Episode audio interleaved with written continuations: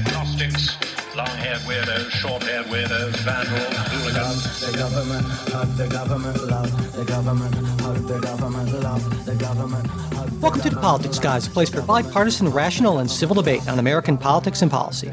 I'm Michael Baranowski, a political scientist at Northern Kentucky University. I'm joined today by Cleveland area attorney and Republican factotum Jay Carson. Hey Jay, Hey, good morning, Mike. how you doing this morning? I'm I'm better than a vegan at a Cory, Cory Booker uh, luncheon buffet.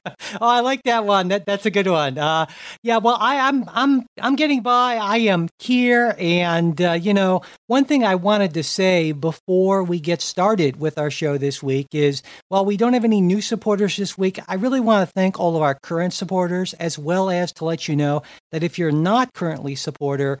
Uh, a supporter and you feel what we do is important and you know you have a few extra bucks kicking around we would definitely appreciate your help. This is obviously not a big dollars operation and so every contribution whatever size really does make a big difference to us. And of course you know you don't don't just get our thanks when you support the show. There's all kinds of stuff you can get like the weekly bonus show that jay and i'll be doing after this show and the weekly quick take uh, kristen's doing it this week and a bunch of other things and to check it all out just go to patreon.com slash politics guys or you can go to politicsguys.com slash support Okay, so Jay, I thought you know we'd start off this week with where probably everyone expects us to start off with the third Democratic presidential. Uh, I call them cattle calls, but I guess the debate is the term that we use uh, very loosely. But of course, this, Sure. yeah, this was you know the first one that featured all three of the top tier candidates, Biden, Warren, and Sanders, on the same stage, along with you know a bunch of other people trying to break out of the pack. Uh, as always, there were a few memorable lines. I got to say, Jay, and I think you'll like this too. My favorite was Joe Biden saying, let's be constitutional in response to uh, Kamala Harris's proposal to limit assault weapons through executive action. I thought, wow, th- there's a Right. line that Biden, Carson, and Baranowski can all agree on, you know, which right. is how well, often. it's sort of it's sort of a low bar. We're, Yeah. we're talking about getting over there, but exactly yeah but you know but but more seriously to me it was healthcare that most clearly laid out the divisions not only between the candidates but also the larger divisions within the democratic party. Of course we have biden representing the party centrist. He believes that medicare for all is you know too much and too expensive and that we'd be better off building on obamacare. On the other hand, you have Warren Sanders and the more progressive Democrats who feel that now is the time to push for a much more ambitious system. I actually thought that Pete Buttigieg's comment on this was, you know, sort of representative of his trying to find kind of a third lane to occupy. I'll call it the pragmatic progressive lane, which is, I guess, how I like to think of myself. And I kind of like that phrase. But anyway, at one point, and uh, I, which I would consider an oxymoron. But well, yeah, yeah, yeah, exactly. But at one point, Buttigieg said, if we're right as progressives that the public alternative is better, then the American people will figure that out for themselves. And I thought, yeah, I'm I'm I'm down with that. But uh, but anyway, uh, what do you think? What did you think about the debate, Jay? What's your takeaway? Um, you know, I, I think, look, does this really move the ball or change things one way or another? I think there's there's uh, an argument that can be made that, except among uh, you know real policy wonks uh, like yourself, um, drawing a line between Pete Buttigieg's um, position on healthcare uh, and Elizabeth Warren's, it, it's sort of a, a fine line to draw, right? Um, Mhm. and and a lot of these I think you're you're sort of looking at it's uh, to, to me the view it, it tends to be and again this is this is viewing it not as a a, a Democrat uh, but as an outsider um, that it's it's sort of Biden and everybody else Well, yeah, I, Um, yeah, I think and Biden- everybody is everybody is sort of like just scrambling to be that the the, the Biden alternative as we Yeah. as we get down to that Okay, I see what you're saying, Um, the Biden alternative because essentially we have we have the uh, the centrist camp, which is uh, seems to be at this point almost locked up by Biden. Then maybe we have some centrists in the background who sort of hope that Biden will implode or explode, or there'll be some kind of implosion. And then, of course, we have the progressive camp, and right now it seems like Warren ascendant and Sanders sort of you know hanging in there, basically. Yeah. Yeah. Exactly. Yeah. So it, I mean, the, it's look the, the the race is going to come down to I think uh, Biden and somebody else, and Yeah. it's just the question of who's going to be that somebody else, uh, and who can who can jockey themselves far enough up in the uh, the progressive uh, wing to be that person. Mm-hmm. Yeah. Um, so to some extent, I mean, I, I think you know policy differences don't matter that much. You know what I mean? Because they're they are sort of slight. At least they seem sort of slight between uh, between Elizabeth Warren and Bernie Sanders, and uh, you know there, there's also the um, um, what conservatives like to, to make fun of, and and I will uh, sort of the bidding war that goes on uh, in these that uh, you know each uh, each each candidate says, "Well, listen, I'll commit, you know, you know, one trillion dollars to this. Well, the next one will commit five. That you know, and then up to up to Bernie Sanders, who I think his his plans are something like sixteen trillion uh, for a whole, you know, revamp of the U.S. economy. Except, Um, except one thing that's different about this, though, is we see, especially in Biden, pushing back hard against that. You know, coming out flat out and saying this is too expensive. We can't do this. This is too extreme. And so, uh, Biden represents kind of a very, uh, you know, a big change from that kind of bidding war. I mean, you're right. Certainly, there's some of it on the progressive end, but it's you know, and I can understand where you would say, well, it's all just you know different varieties of awful. But for people on the left, this is this is a pretty big a pretty big distinction, you know, I think to make. But but more Well, I, I don't know. go I mean, I, but I'm but I'm saying in, in terms of those that are, are the the progressive wing. sure. Okay, uh, yeah, I don't I don't think Yeah. that I think that's where the bidding war is going on.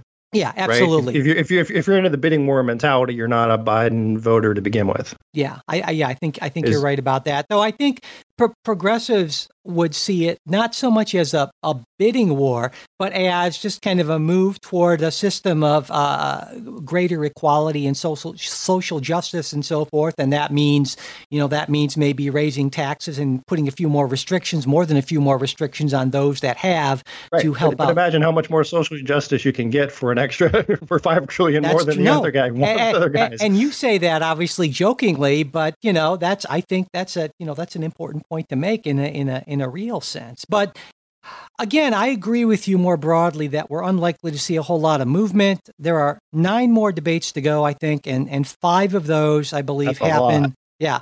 Five of those, though, happen before the Iowa caucuses on, I think it's February 3rd. And that, to me, that's going to be the, the thing. If anything moves the needle, it's going to be Iowa and then New Hampshire, and we'll see about that. But, uh, you know, I, I don't I don't necessarily expect big things. There there were a couple of other points that I wanted to bring out. First off, about that uh, you know division within the Democratic Party. I- read something interesting in, and you wouldn't have seen this in Vox, uh, of, of all places, which I would hardly call the the the beating heartbeat of the center left. But they Right. essentially made the argument that you know most Democrats are, according to polling, are much more moderate than Sanders or Warren, and they don't really want a lot of the stuff that Sanders or Warren i- i- is saying. And so, uh, you know, that, that that needs to be considered in, in moving forward on this. And I thought, wow, Vox is is saying that. Of course, that's what I've been saying all along, and so it's it's weird. Well, that, I've been thinking that too. yeah, I, yeah, but uh, also I wanted to point out, you know, I think one of the big lines was uh, O'Rourke. Uh, he not only did he call uh, Donald Trump a white supremacist, but he said, "Hell yes, we're going to take your AR-15s and AK-57s." And and the sound you heard after that was of, of almost every centrist Democrat in the country smacking his head, you know, saying, "Oh God, Yep. uh, what in the world did you just do?" Right, and I'm sure that Yeah. was. Uh, Yeah. I'm, I'm sure you heard that. It's like, yes, finally, yeah, they're finally being honest about what they're going to do. Right? Yeah, no, and I think that's uh, uh, I, I think that's that's again the problem that um, you know the, the Democrats are going to have uh, going forward is you've got um, you know I, I guess I guess what what will happen eventually is Biden will be sort of called upon to disavow that Yeah. right to to reassure folks if he's going to be the if he's going to be the um, the the nominee. Um, but a couple more things about about Biden that I think are are a little bit you know is troubling is, is is there were some more sort of goofy sort of Bidenisms. Uh, Record that- player. You think about the record well, player? the, rec- the record player, this, but the record player, you, that can be sort of forgiven, and that's kind of like a, that's almost kind of quaint, uh, old fat. You know what I mean? It's it's almost endearing. Um, but the uh, nobody should be in jail for a nonviolent crime. Um, Uh, to which Paul Manafort uh, said, "Here, here." Um, but, uh, you know, um, uh, also the you know we didn't lock people up in cages and didn't separate families in the Obama administration, uh, when in when in fact they did. Um, and and the, the part of this is of course that he's he's getting this um, getting the, the the the flack from the the left. The right doesn't even have to do anything on no, it. No, I mean, Uh, I mean, the- you're you're right on that. In that, Joe Biden, of course, wants to have it both ways. He wants to uh, take credit for all the successes, but whenever you know someone pushes back, says, "Well, you know, I was I was just the vice president. Uh, what, what was I supposed to do?" I don't know what this guy's doing. Yeah, Yeah. I But, really I mean, and guy, then when he was pushed, when he was asked directly about that, he said he stands behind everything. But of course, I mean, as a as a strategy, both uh, you know, rhetorical and, and campaign, uh, of course, that's the that's the approach you're going to take. You know, and uh, and so so I get that. But you know, all the other thing about Biden, of course, Castro tried tried to attack Biden on age, and it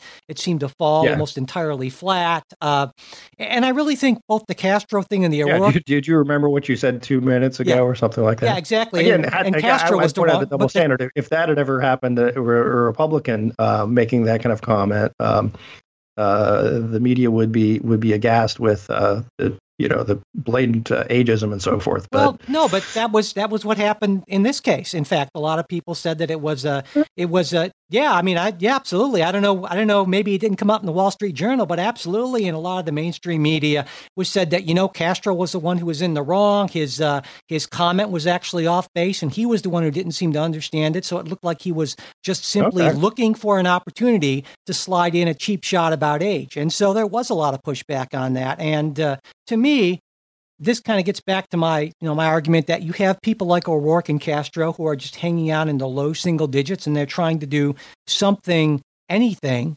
And this is the kind of stuff that happens. And I think what, what ends up happening is it potentially damages the party and the nominee because they they are laboring under the delusion that they still have a shot at uh, the nomination, which I think I just I just don't see that happening. Honestly, I think right now there are there are maybe five people with anything approaching a shot. I mean, obviously you have Biden, Sanders, Warren, and then you can say, well, maybe lightning strikes and we have uh, uh you know uh, Harris, Booker, and yeah, maybe Buttigieg, but maybe that's my you know hope more than my analysis. But essentially, after that, the rest of them.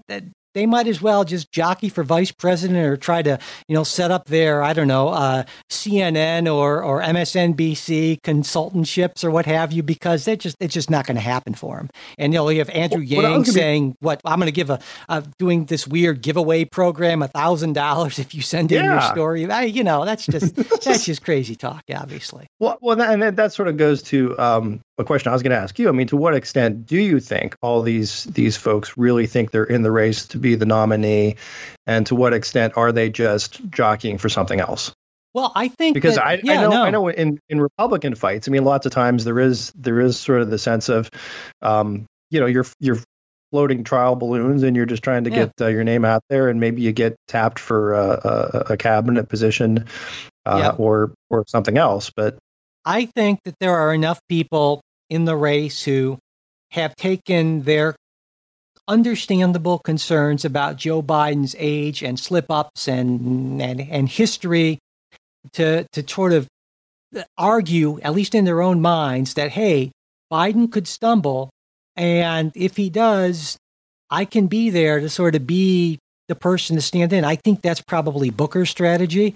I certainly think that's Buttigieg's strategy now. It's obviously Klobuchar's strategy. So there are a few people I think maybe can see things playing out that way, and it's not entirely unreasonable. But for the others, I mean, Buttigieg, uh, Booker, and Klobuchar also would have, and I'm I'm going to say this, and and to be sort of sort of blunt, and probably people will take offense with this, but um, there there's sort of a each of them brings a diversity piece to it, yeah, right? and Harris. I should mention. So I, I did forgot to mention yeah, and Harris, but yeah, Uh, but but that would be a a you know hey, uh, and again it's it's it's sort of the irony of the well we won't you know vote for this person for uh, the actual presidency, but but for the sake Yeah. of diversity we'll have them on the ticket and uh, you know that that sort of thing. Um, sure. No, uh, absolutely. so but but those so those those those have something to bring to a ticket that.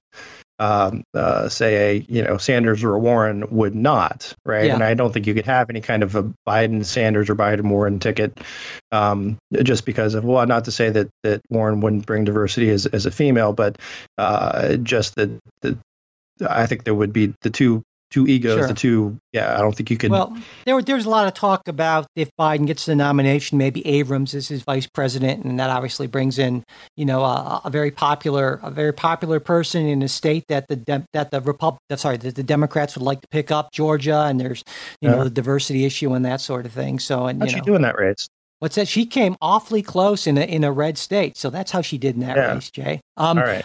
but you know, a couple other things before we move on is uh, there was one comment that I wanted to get your thoughts on. At one point, Bernie Sanders called Donald Trump the most dangerous president in the history of this country, um, and I think you can make a reasonable case for that. That's not to say that I think that democracy is getting ready to crumble into authoritarian strongman sort of rule or anything like that. We'll see what happens if Donald Trump loses the election, but. Um, well, what do you what do you think? uh, What do you think about that? I mean, is that a? Would you say that's a ridiculous thing, or if you kind of I don't look know. back? I mean, I, I'm I'm not sure exactly how how you how is he defining dangerous? Yeah, I he's in not, one sense, yeah. there's sort of the, like the cold the cold Cold War dangerous type, right? That this is the guy who's going to push the button and blow up the world. Well, okay, that's one kind of danger. Is it this a danger that we're going to lapse into some sort of authoritarianism? Uh, in that case, I would say the, the better the better example would be say a Woodrow Wilson. Um, but uh, uh, you know, but I, I mean, no, I'm, I'm just, I'm, uh, or, or even, you know, look, FDR, a guy who was, you know, almost, you know, essentially president for life. so basically, Democrats, you're saying, are the dangerous Um, Well, ones. no, no, I'm, I mean, if, if you could, I mean, you could obviously, you could make an argument that, that Nixon. look, Lincoln, Lincoln suspended habeas corpus, and and you know, so I'm thinking maybe Um, Nixon. Uh, is that that that madman strategy that they were, you know, and of a foreign policy and uh, yeah. And, but and, again, that uh, goes that goes more to like the, the Cold War type type thing of, uh, you know, was he going to start World War Three versus is he going to take over the country and somehow can, uh, uh, uh, you know, destroy our, our democratic institutions? sure, Um, sure, uh, absolutely. my my my sense is that that probably there's there's no one man who's good enough or able to do I don't mean good enough I mean skilled enough powerful enough to, to do something like that um, if there was I would have to think that the most dangerous president would also have to be one who is exceedingly popular oh, that makes sense. Yeah, that's a good point. and, yeah, and I don't yeah. think Trump is no, that that's a great that's, point. that's why I would put like an FDR as a you know I see what you're saying. Yeah, in that sense, yeah, I I, I think you uh, you have a point. Um, one other thing before I move on, I asked Trey this the last time he and I did the show together, and I really wanted to ask you before I before I forget. My long term memory is not what it used to be. So, uh, which of the Democratic candidates do you think would be toughest for Donald Trump to beat, and which do you think would make the least bad president? uh, Joe Biden Okay, for both of those questions, I yeah I, I kind of thought that would be your answer, and so so yeah, I I uh, I think I agree with you on both of that's those. that's that's that's not an endorsement No, mind you but well, I, um, I, I'm still a little torn. I mean, I'm I'm I've I've raised my concerns about Joe Biden before, and there are a lot of things about uh, Pete Buttigieg and Cory Booker that I quite like. Uh, so, but but yeah. Anyway, and and I'm also going to to qualify this a little bit by saying, um, the the president, the the who the president is uh, is is important. Uh, uh, the people the president brings with him and surrounds Yes. himself are, Yeah. are almost equally more important, uh, or equally if not more important. great Um, point. So I mean, I I, I could live with a uh, Biden flubbing things and, and maybe be not you know not quite as sharp as as he may have been uh, in his youth, uh, provided he's got a you know solid bunch of centrist people who just want to keep the economy humming and and you know and that that sort of thing. yeah, Yeah, exactly. Yeah. absolutely. Um, as opposed to someone who's coming in with a idea of you know socialist remaking of of the country. I'm I'm with you on that. Yeah. All right. Well, we will definitely be revisiting this. I think the next debate is uh, mid October, and I'm sure we'll be talking about that one as well. So, anyway, uh, moving on, it was a big week for immigration policy. Uh, at the beginning of the week, uh, federal judge Stephen Tigar uh, reimposed a nationwide injunction on the Trump administration's asylum law regulation that that's the one that automatically denies asylum in the US to any applicants who've passed through a third country without applying for asylum there. But that ban was overturned by the Ninth Circuit, which said that it could only apply to states that fell within the Ninth Circuit. But Correct. TIGAR then reimposed a nationwide ban on Monday, and he based that on the Ninth Circuit's language that groups bringing suit against the cha- uh, against the asylum change hadn't provided enough evidence to warrant a nationwide ban. He obviously concluded at this point that they had. But then the Trump administration asked the Supreme Court to rule on this directly, which bypassed the normal process of having the Ninth Circuit rule first. And that's something we've seen more than a few times from the Trump administration. And then the court, in a short, unsigned order, overturned the injunction in its entirety. Now, before we go any further on this, Jay, you're the attorney here, obviously. And even though you've explained this before when this has happened in other cases, I thought it would be good to just kind of go over this again briefly. Can you remind everyone of what this sort of action does and doesn't mean?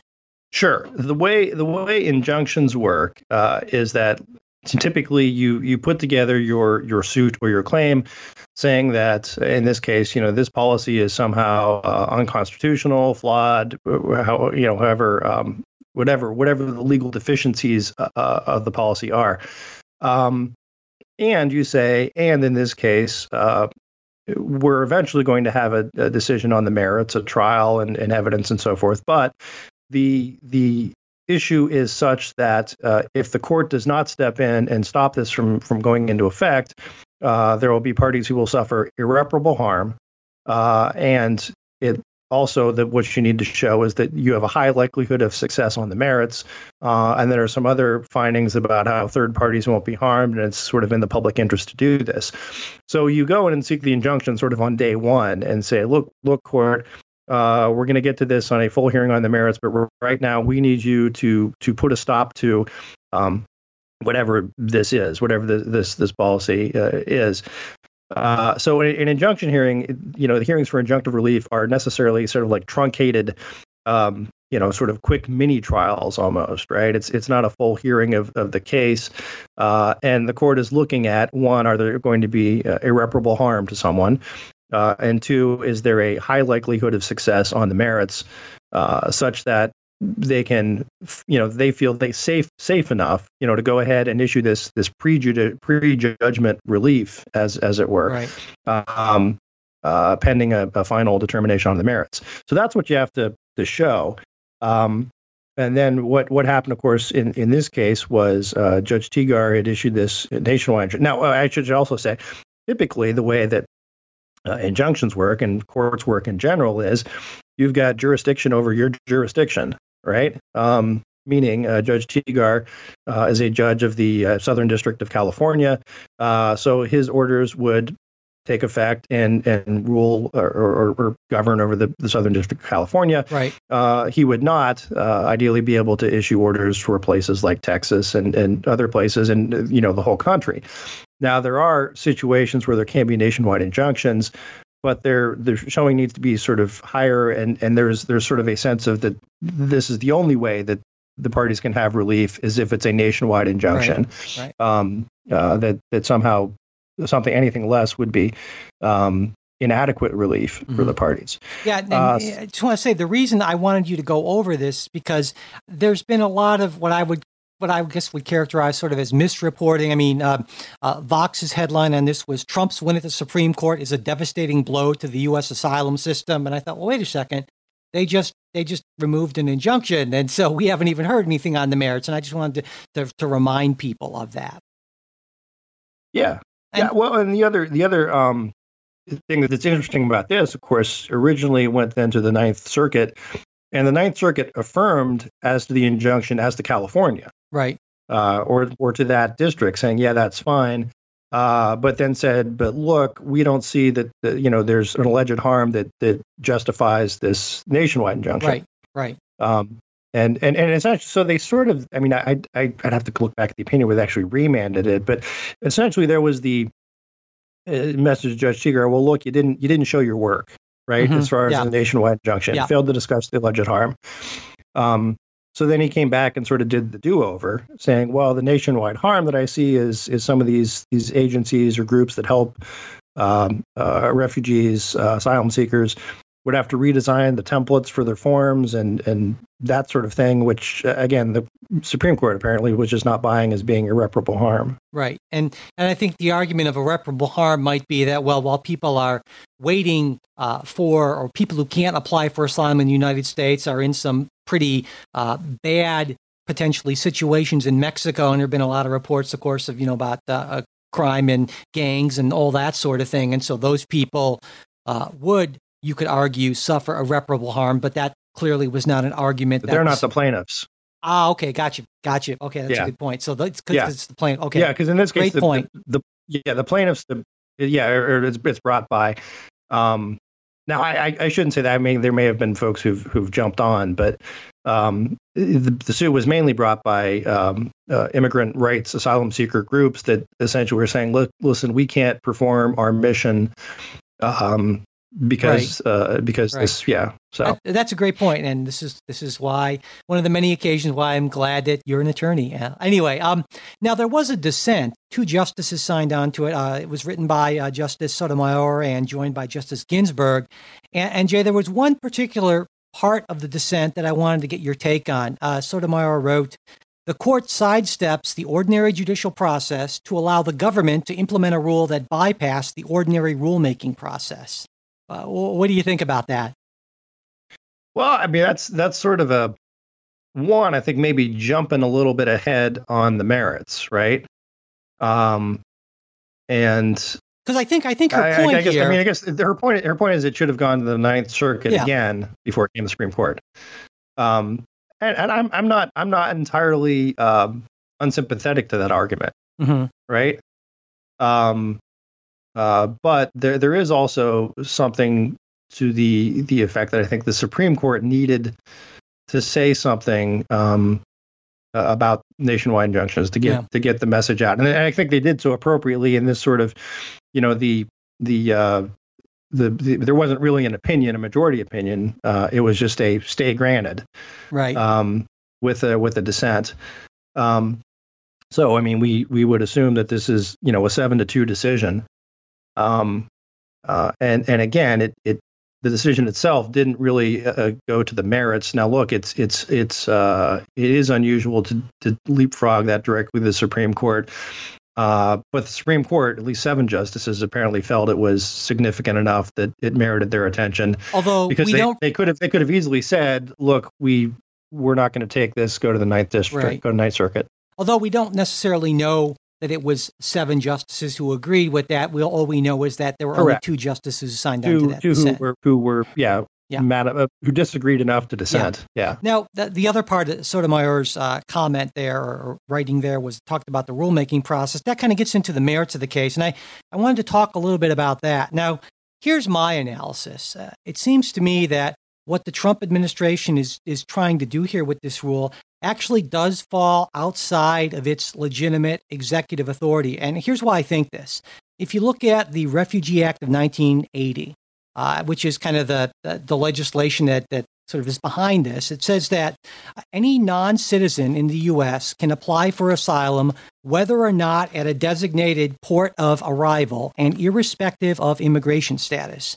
The only exceptions are listed here are for those who were firmly resettled in another country before they came to the U.S., or if they pass through another country that you, that we have a safe third country agreement with, and that's uh, where another country agrees that refugees or asylum seekers will apply for asylum, refuge in that country they go through first, and not where they ultimately want to be, presumably. And we right. have a safe third country agreement with Canada.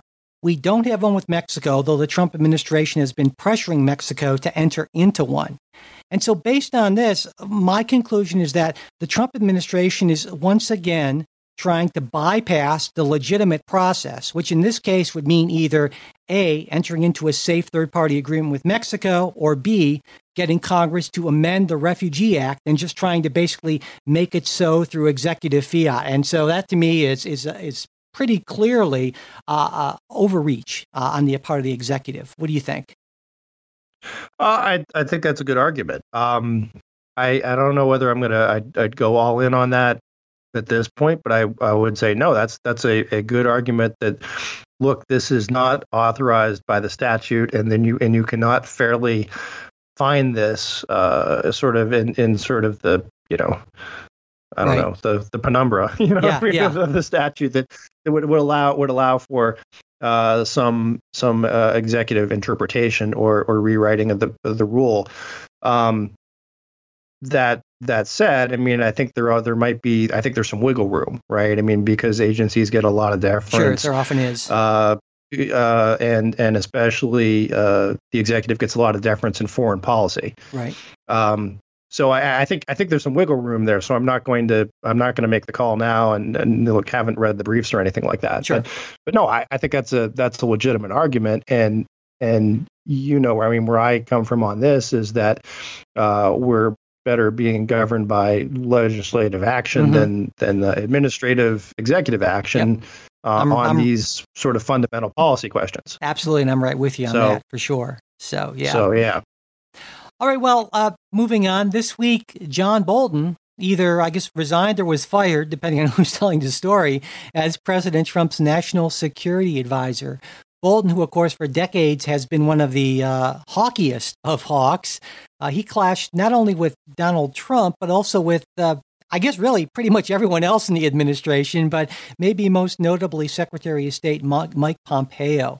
And Bolton, who took the job in April of 2018, was Trump's third national security advisor following H.R. McMaster, and before him, the very brief tenure of Michael Flynn. Short-lived. yeah, who is who is currently awaiting sentencing, which is never a phrase your administration wants to hear in, in relationship to you know even past officials. So uh, Jay, what but do you, you think? Know, Mike, I, I, think I think no one convicted of a violent crime should be in jail. There, there you so, go. Uh, yeah. so there, he, he could uh, wait for pre- uh, a pardon for president from yeah, President Biden. Exactly. Um, so, so, what do you think about Bolton being? I mean, what's it mean? Do you think, if anything, for President Trump's foreign policy? Uh, I think this actually threw a, a wrench. Uh, th- this this upset a lot of uh, your your typical conservative, especially ne- neoconservative type folks. I mean, Bolton was kind of the the neoconservative dream. Yeah. Um, mm-hmm. Uh, for this this post, um, uh, in that he he was a you know uh, believer in a strong, aggressive uh, U.S. foreign policy, a, a, a, uh, outward faced foreign foreign policy, um, and uh, I think um, he was sort of a no nonsense, clear headed type, um, uh, you know, tough guy. And you you think on, on the one hand that that this ought to be exactly the type of person that Trump is looking for, although Trump would would be more you know isolationist or I, I, should maybe maybe the better way to put it is less interventionist um, than than say Bolton would be apt to apt to be. But yeah. um, I think a lot of I think a lot of Republicans looked at this as a as a loss of and, and you can like Bolton or don't, and I, I know you don't, but um, as as a loss of some some expertise and uh, also yeah. the idea that if, if if if Trump was if Trump was you know running this as sort of the this team of rivals thing where he values all these you know inputs and whether he agrees with them or not uh, it seems to take a dissenting voice out of the room um, and then the other the other piece of this is uh, the the topics that at least what we've heard on is uh, the you know the invitation the, for the Taliban to come to Camp David, which I think even you'd agree. I, I think you'd say that uh, my God, uh, Bolton got it right on that one. Yeah, um, you know, I, I, uh, uh right. Uh, I mean, but, but, but on the other hand, if he did in fact leak uh, uh, information about the meeting, so which which some people claim, and of course he denies sure. that's that you find out that your national security advisor is leaking, well then your national security advisor has to go. I mean, it's, it's that simple. I think absolutely. No, but, absolutely. but you know, I think yeah. e- even for people who agree with Bolton on policy, and I certainly don't, as you pointed out, uh, he was maybe the wrong person just because he's such an annoying guy.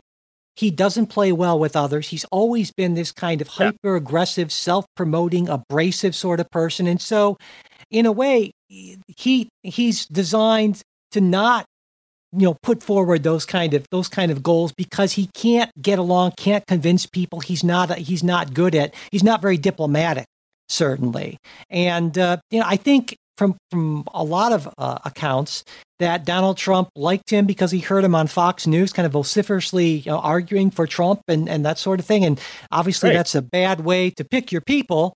But um, you know, you take a look at say the the guy who preceded him, H.R. McMaster, very different sort of guy. I mean, uh, in a way, mm-hmm. in a lot of ways, John Bolton was like Donald Trump. It's like he has some ideas in his head and he goes forward. He doesn't want to listen to anyone else. He just kind of plow right through anything.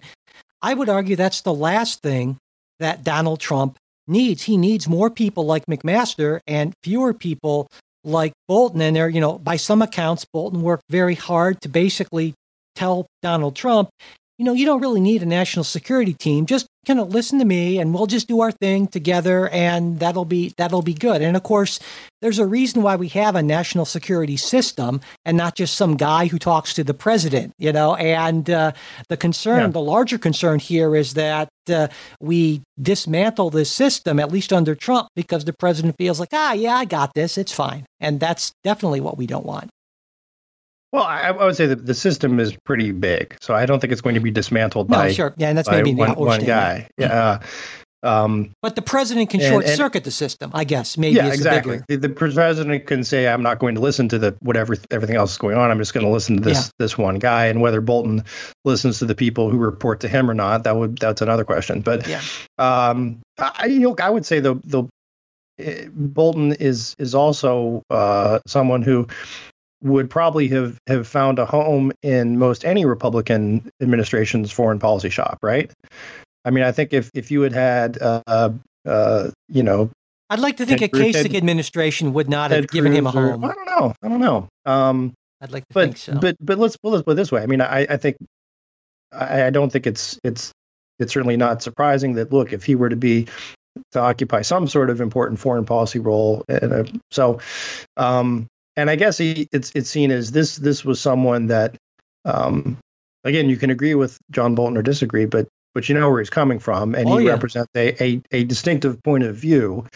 Um, and sometimes that in foreign policy is is good to have that sort yeah. of clarity and the look. Here's what we're about. Here's where we're coming from. Um, that clarity. Yeah, and you know, it, it's uh, not as, as, opposed to as opposed to the Trumpian sort of well, you just never know what sure. I'm going to do. Yeah, yeah. Off balance. Yeah, well, and you know, it's not like Mike Pompeo, uh, Bolton's main kind of uh, foil in this was is any kind of a dove or anything like that. Right. It's just that right. it, it, does sound there. like it was more less ideological and more just personality driven. Yeah, to a right? certain extent. Yeah, yeah, with without a doubt. And uh, you know, I, I, think I think this gets back but, to a what, point. I mean, here's the thing. But but what are you going to do though? If if if you know that if the president's saying, "Hey, I think it's a really good idea to invite the Taliban to Camp David uh, the week of 9/11." Um, well, you don't leak I, it. You, know, I, you don't leak right. it. You you you uh, mention and we and we don't and we don't know that he did. No, that's true. I mean, but you, I mean, what you the do. Understanding is that he he offered to resign. Yeah, and, and I Trump think said we'll talk about it tomorrow. Yeah, and then Trump said he's fired. and, and, who knows? Yeah, what happened there? But yeah. you know, this gets back, I think, to a point you made earlier in the show. Now, it, it's pretty clear that Donald Trump is just not a policy guy. And that's that can actually be you talked about this I think in relation to Biden in a sense. that that's not necessarily fatal or even all that bad. Right. If you have the right people around you. You need the right people, you need the right systems around you because the job is way too big for one guy going by his gut, no matter how smart that person is. And I think Agreed. you agree with that. So, yeah. all right. Moving on. Uh, North Carolina uh, voters went to the polls this week to elect two members of the House of Representatives in special elections for the third and ninth congressional district. Now, nobody expected the third district race to be close, and it wasn't. Republican Greg Murphy kind of cruised to victory. He beat uh, uh Allen Thomas by over 24 percent. But it was the ninth district race where most of the interest was, including that of you know President Trump, who, along with Vice President Pence, made last-minute appeals to North Carolina voters to elect Republican Dan Bishop. And Bishop did win, but by just over 2% in a state that went for Trump by 12% in 2016. Uh, so, Jay, what, if anything, do you think this might tell us about 2020, which is kind of what we're all looking for now at this point? I, I think not a not a ton, you okay. know, and I know this was this was looked at as oh this is going to be the big bellwether and and so forth. Um, I'm still a believer that all elections are local. uh, at at their their heart. Um, and and I think this was this is probably a mirror of what that district is, right? Um, it's not it's not too far off from what the result was in the last election. Um, which you know there there were there were I mean, shenanigans. 2018, yeah, right. 2018, right, yeah, There, there were shenanigans that then caused the uh, the the winner to have to withdraw, and then the, the special election. Um, but it's it's likely those shenanigans did not uh, impact the race all that much, and I think we we probably end up with sort of the same place we were last time. Um, And by shenanigans, it- you mean like vote fraud, I think, right? Yes, Isn't it? yes. Yeah. yes. okay, just to Um, be clear. So uh, You know, I, a couple of things, and I think you've mentioned this before when we've talked about other uh, special elections. Is oftentimes it's it's dangerous to draw conclusions because special elections are well special. Uh, you know, uh, one thing that wasn't mentioned in a lot of media accounts, I was surprised. I really had a dig for this. I went ended up going to the North Carolina Secretary of State site. Uh, turnout was just over twenty five percent. Which, if you look back in it's good 2018, for a special election. yeah, but but it's still much lower than a regular election. In in twenty the Yeah. twenty eighteen election turnout was uh, more than double that. It was almost fifty three percent. Not only that, if you look at the spending and the attention, very very different. Total spending in this race was around twenty million, which would make it one of the most uh, expensive special elections in U.S. history. And you can have these situations where, for instance, right at the end.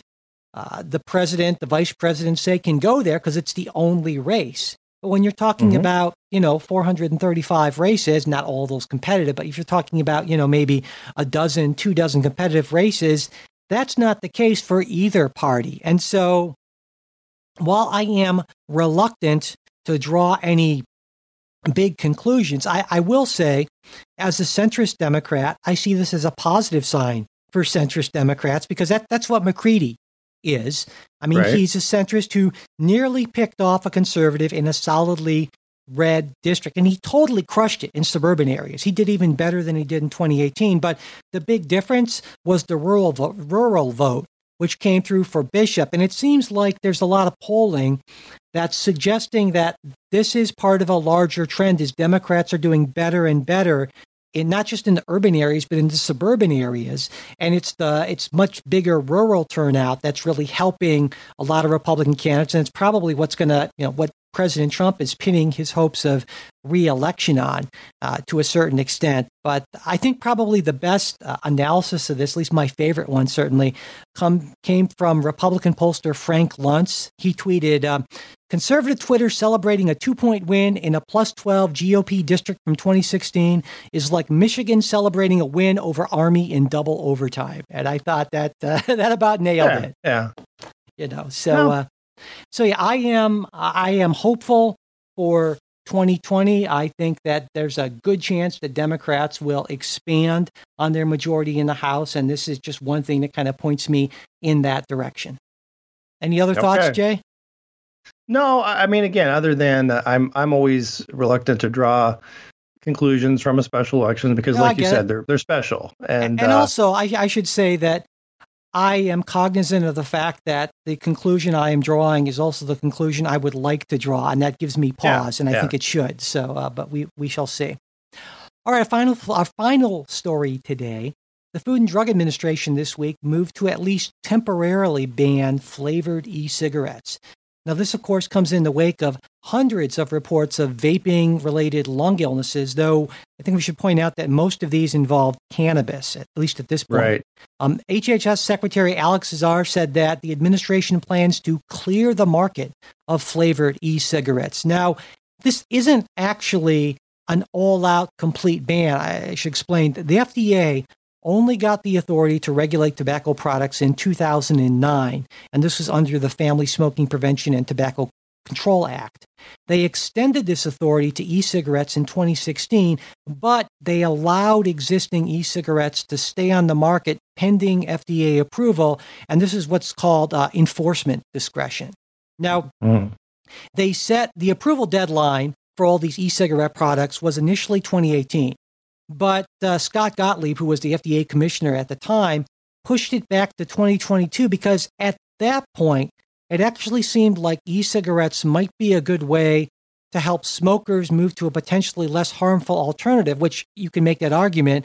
Uh, but then complaints, you know, about companies like Juul that had massive growth, which you know, in part was based on it seemed like indirect, at least targeting, and some direct targeting of kids through fruity flavors and campaigns and that sort of thing. So then the FDA says, "Oh, maybe we should reconsider this." They move the approval deadline back to 2021 or up to 2021. Then a federal judge moved it up even further to May of 2020. So right now, companies like Juul can still potentially have their non-tobacco flavored e-cigarettes approved, but until they are, they'll be off the market under this move by the FDA. Uh, Jay, what's your take on all this?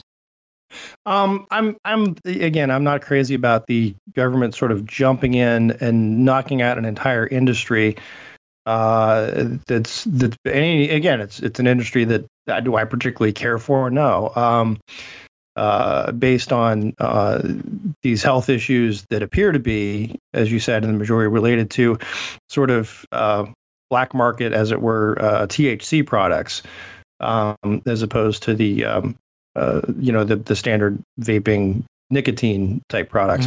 Um, and again, it, it's sort of there's there's a little bit of a disconnect, right? We're saying that um, on the one hand, well, it's it's these these lung illnesses um, that are the reason we have to do this, but also we don't want kids to, to do the uh, the flavored stuff. Which again, those are both two good reasons, but they're not the same reason, if you know Yeah. what I mean, right?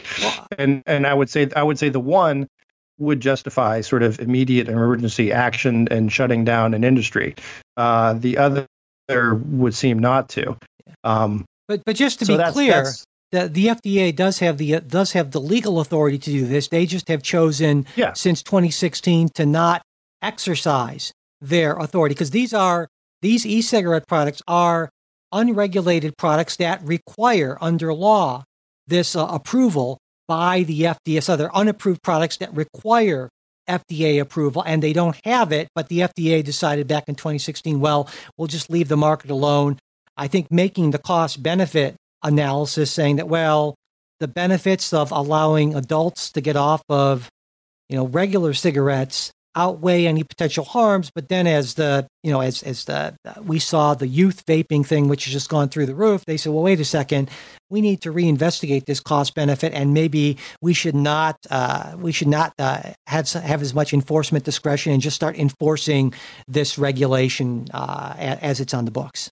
right. No, I'm I'm not I'm not arguing the the authority. Right. Uh, Okay, to, just to do to make that, that. clear. I'm, yeah. I'm just I'm I'm arguing the, the wisdom of it. Uh, Yeah. um, You know, and So inter- yeah, interesting. At the, at the same time, this week the FDA cited Juul for promoting its e-cigarettes as less harmful than regular cigarettes, as I think they called it a mitigated risk product, which they can't legally do without FDA approval. And of course, the, the sort of irony here is right is that the, the reason I think the FDA pushed back the approval guideline is because they actually felt that they're probably less harmful, at least to you know at least to current smokers. Um, right. It's not the combustion that you get with Yeah. with yeah cigarettes and carbon monoxide and all that Yeah. kind of stuff too. And actually, if you go on Juul's website, they are extraordinarily careful to not make anything that's a, a health claim. They go right around the edge there and just kind of you know skirt that. And, and, you know, but apparently this this relates to what some of their marketing people have said in, in talks and so forth. You know, like oh yeah, we're much less harmful, and FDA is going to approve it any day now. That kind of thing. And uh,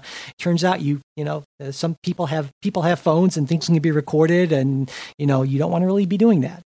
Yeah, yeah. So Although I'm and I'm I'm looking for the article right now. I should have have it I should have had it teed up uh, earlier, but I there was a um and maybe one of our our listeners could could help us, but um that I understood that, that some of the major manufacturers like Juul had already pulled um the flavored uh, uh packets uh, from from I- general circulation right you couldn't just go in and buy one you had to buy it online and there was a Yeah. uh, some sort of age test. Now that I don't know how I don't know how rigorous that is. It's sort of like, are you 18? Okay, you know what I mean. yeah. Uh, but but but as I understood it, that some of these the, the bigger companies uh, weren't selling those, you know, Yeah. retail over the counter anymore. Anyway, But, but but I think if you look at it from the point of view of a company like Juul, which you know didn't exist even just like a few years ago, practically, right? Right. When they're looking at where their growth is, their growth, their, I mean, their business model is not going to be terrifically successful on uh, uh, trying to get a small percentage of current uh, regular cigarette smokers to switch over to their thing. I mean, their growth, much of their growth has been in teen, has been in youth vaping. They know that, and I think Sure. you know when they're talking amongst themselves, I'm I I would find it hard to believe that they're not saying, well, how can we stay within the letter of the law, but you know allow the kids to do their vaping. Well, there's, I mean, there's also a question of, uh, again, you get into some some fine line drawing because you can say, well, uh, Budweiser's growth. I mean, they're sort of are are they looking at uh, kids who are just uh, turning 21, or are they looking at, at kids who are 17, 18, right, to market their product to? Uh, they would certainly say no. We want everyone to, to drink responsibly, Yeah. and once they're Yeah. the legal age, and I, I think Juul could make the same argument that uh, look, I- no, yeah, are we are we trying to get uh, uh, you know 14 15 year olds to do this? No. Are we trying to get 18 19 year olds sure. I, I want to make two distinctions here. I think. Uh, number one is that uh, I think it's harder to make a case that uh, there's anything that's not sort of inherently negative or harmful about uh, uh, inhaling or ingesting nicotine in any way, and I think that's a difference difference from alcohol. But secondly, is the addictive properties. From what I understand, in a lot of Sure. cases, what these companies have done has been to ramp up the nicotine level so they can get people hooked, and that's a very different thing than with alcohol. So, I, I mean, I'm not dismissing your analogy entirely, but I think that uh, tobacco or, or nicotine type products are a different thing, and it's more it's it's more easy for companies to manipulate and get people kind of hooked in in a way that's you know certainly not impossible, but more difficult for uh, alcohol uh, no companies. But- I, I think it's i think it's a fair argument um, Okay. but but then uh, where that where that argument collapses though is the the flavored part of it right i mean if you're hooked on the nicotine does the flavor matter that much and i think you you would then say well you get the flavor to get them to try the first time then they're hooked Yeah. and it doesn't matter what flavor they they get after that Um, exactly, exactly, but- yeah. And you know, of course, I, I, I also, I mean, my also my sense would be if, um, uh, you know, if you are an adult purchasing what is a legal product, albeit a legal product that's not good for you, or, or one that Yep. um, uh, you probably shouldn't use, um, is is a, you know, if adults want to have the mint flavor or mango flavor or something like that. Um, Mhm. it- you know, who's the government to say no? We we we insist that you have the flavor that doesn't taste good. Yeah. Um, it- it's almost it's almost like you know, look, you could you can argue that. Uh, well, I mean, I guess it's a different argument for say beer with a lower alcohol level, but say Scotch, right? Uh, a a you know higher alcohol whiskey type thing. People would would argue that uh, uh, there's there were very few there, if if any, uh, uh, health benefits to to having you know hard liquor every day as opposed to you know a glass of red wine or something. Um, but would that would that justify you know well we're gonna we're gonna make it taste bad? I mean it just Well, I mean, it's not making it taste bad; it's what's added to it to make it uh, not- particularly it's- enticing, which is which is right. Different. You know, if you had mango flavored, I don't know, gin or something like that, and you kind of say, "Hey, kids," but you know, uh, there are, in fact, you mentioned the government, uh, you know, saying, "Well, you can't have this." Uh, you know, this has been we've seen Michigan, for instance, last week became the first state to ban almost all cigarettes, and uh, I believe in New York, uh, Governor Cuomo's uh, said he's going to introduce the bill to ban flavored e-cigarettes, and so we're seeing more of this. I think as initially it seemed like vaping was this uh, uh, annoying, if kind of you know not necessarily dangerous alternative to smoking. But now, as we're getting a little more evidence, it seems like well maybe not so much. And this is why I think a lot of people on the left, including myself, say this is you know this is why we have regulatory agencies, and this is why it was probably a mistake in the first place for the FDA to to allow this, you know, have this discretion and just say, well, we'll let you market these things uh, while we while we figure out if they're okay or not. That's just not a good approach, I don't think. What's what's and I know we're we're probably running late on time, but uh, just sort of the the funny juxtaposition of this of of governments uh, stepping in to try to ban both federal and state, uh, you know, vaping and, and e-cigarettes, while at the same time uh, expanding uh, marijuana access. Well, I think that's I because just think it's a funny. I think it's a funny sort of, and again, especially when it, it, it looks like the vaping illnesses seem to be related, at, at least at this point, to THC. Well, I think I think in that in that instance, the argument is that there are you know there are uh, arguably some medical benefits to marijuana. In fact, I think a majority of the states that have legalized marijuana, including Ohio, have done it on a uh, you know for medical reasons, whereas uh, medical nicotine is not a thing. Would be my argument. Okay.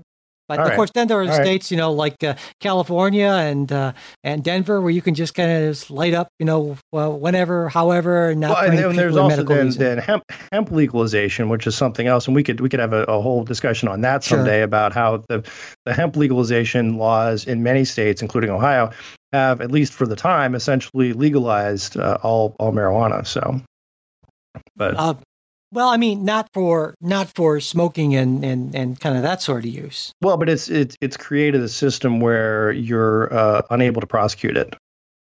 Oh, okay. Well, that's uh, yeah. now, now. See, you're kind of leaving everyone dangling on that. Tune into the bonus show, and I'll explain why.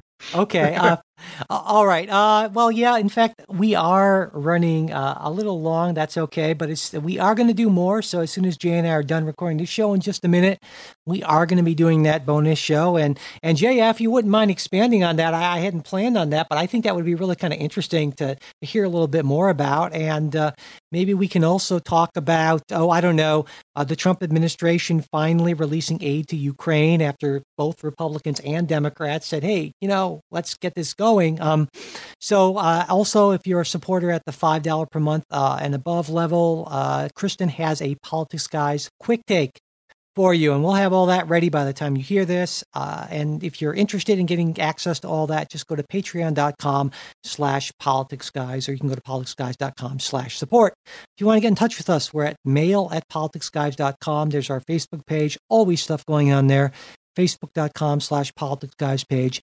We're also on Twitter at politics guys. And if you haven't subscribed to the show already, we would really appreciate it if you could do that. That helps us out. And uh, if you let other people know, that would be great as well. The executive producers of the Politics Guys are Bruce Johnson, Wilma Moreno, Benji Fishman, and Andra Masker. Today's show was produced by Michael Baranowski. We'll be back with a new show on Wednesday. We hope you'll join us.